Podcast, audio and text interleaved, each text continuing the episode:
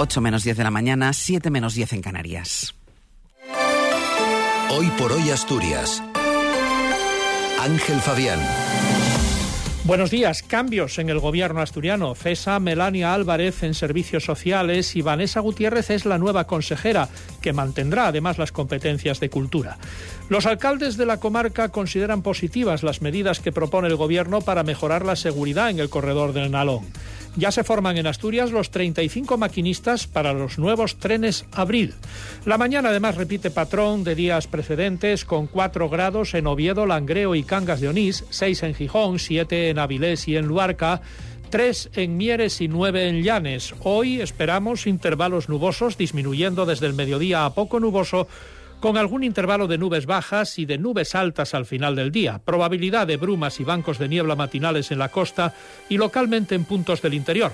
No se descarta algún chubasco débil y aislado a últimas horas en el este de la cordillera. Temperaturas con pocos cambios, heladas débiles y dispersas en cumbres, vientos flojos variables con predominio de sur en la costa.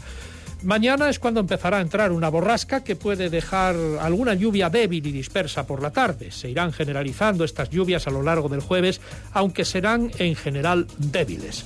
Martín Valle nos acompaña en la técnica. Mes del crucero en azul marino. Ahora el mejor precio con hasta 10% de descuento. Resérvalo por solo 50 euros y sin gastos de cancelación. Y además, niños gratis. Reserva hasta el 28 de febrero en agencias Viajes Eroski o Azul Marino. Y este mes, pon rumbo a tu crucero soñado. Son las 8 menos 8 minutos de la mañana. Barbón introduce cambios en su gobierno. Cesa Melania Álvarez al frente de la Consejería de Asuntos Sociales. Pasará a ser senadora en sustitución del actual presidente de UNOSA, Enrique Fernández. La nueva consejera será Vanessa Gutiérrez, hasta ahora viceconsejera de Cultura, que dependía directamente de la presidencia. Gutiérrez mantendrá en su consejería las competencias de cultura, que de este modo recupera un rango que el presidente reconoce que fue un error rebajar. Uno tiene que aprender en política tenemos que asumir también los errores y uno tiene que ver cuando algo que hace con buena voluntad quizá luego no tiene los efectos que uno desea. Por eso, aprovechando esta oportunidad, la propuesta sería que la consejería pasara a tener las siguientes competencias. Sería, son competencias, lógicamente, que corresponden a la parte socialista del Gobierno y está en el pacto de Gobierno. Sería Consejería de Derechos Sociales, Cultura, Política, Lingüística y Deportes, y que la consejera fuera Vanessa Gutiérrez, la actual viceconsejera de Cultura. Los alcaldes de la comarca valoran las medidas que propone el gobierno asturiano para mejorar la seguridad en el corredor del Nalón tras los, la sucesión de accidentes mortales. La mediana de hormigón y las limitaciones de velocidad se complementarán con otras que han solicitado en relación con el alumbrado de algunas intersecciones o con la movilidad, eh, con un refuerzo del transporte público. Caso y Sobrescobio piden más frecuencias para no tener que utilizar obligatoriamente el vehículo privado. El alcalde de San Martín, eh, José Ramón Martín Ardines, sigue pensando que la solución para ese tramo del corredor del Nalón es el desdoblamiento, aunque estudiando bien su viabilidad y lo que pueda tardar una obra así. Lo que nosotros siempre pedimos y que sea pues a medio plazo, que no sean obras eh, faraónicas que tarden mucho en, en hacerse o por lo menos en saber si se van a poder o no hacer. El alcalde de Langreo, Roberto Marcos, ve también en el desdoblamiento una solución, pero con todas las reservas del mundo, porque lo que saben los vecinos de su municipio en cuanto a retrasos en las obras, para muestra el botón, es el soterramiento de las vías de tren. Puede ser una solución en nuestra cabeza, pero no una solución real.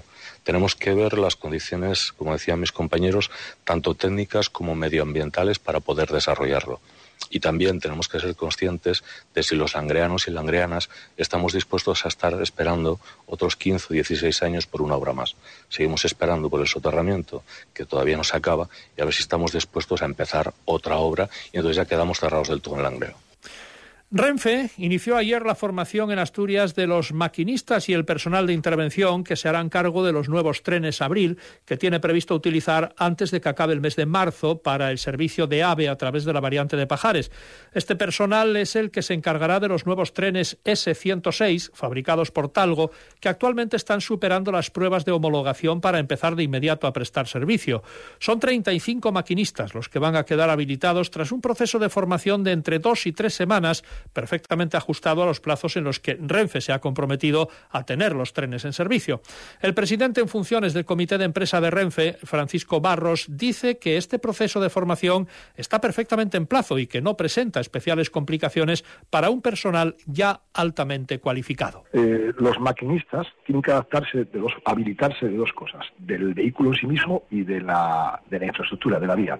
De la vía están habilitados todos porque están circulando por las vías de alta velocidad y la nueva variante, y los trenes pues llevan un periodo que pueden ser dos, tres semanas de habilitación eh, según las características técnicas del vehículo. Eh, bueno, un, maquinista de tren ya es un profesional que tiene una, una base para poder estar habilitado en muy poco tiempo de cualquier vehículo. La Fiscalía solicita penas que suman tres años y un mes de prisión y seis de prohibición de conducir para un acusado de circular sin carnet tras haber consumido cannabis y en sentido contrario por la autovía A66. En el trayecto de circulación por la autovía, al desviarse para tratar de evitar empotrarse contra él, resultaron con daños dos vehículos que circulaban correctamente. El acusado terminó chocando frontalmente contra un turismo conducido por su propietario que circulaba correctamente y no pudo evitar la colisión. La Guardia Civil está a punto de cerrar la investigación sobre la muerte de un cazador el sábado pasado cuando participaba en una batida de jabalíes junto a otros dos compañeros en el concejo de Cabranes.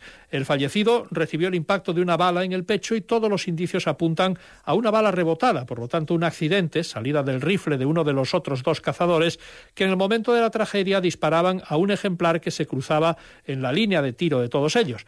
Al hilo de este suceso, la Fundación Franz Weber, ONG Internacional para la Protección de los Animales, y el Medio Ambiente pide al gobierno asturiano medidas para evitar riesgos como más controles psicotécnicos a los cazadores, tasa cero de alcohol y que los menores no puedan tener licencia de caza ni participar de ninguna manera en las batidas. Según el portavoz de la Fundación, Rubén Pérez, los controles deberían ser más exhaustivos para determinar la capacidad de sus participantes. Niños de corta edad pueden verse sometidos a los mismos riesgos que cualquier adulto porten o no armas. Y desde riesgos hablamos, pues, caídas, eh, disparos accidentales o negligentes, incluso las reacciones adversas que puedan tener, pues, esos animales silvestres sobre los que disparan.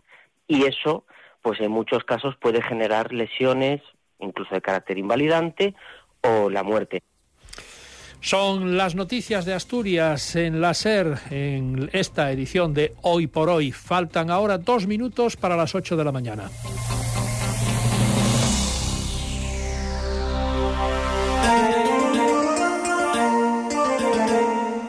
Cadena SER, Gijón.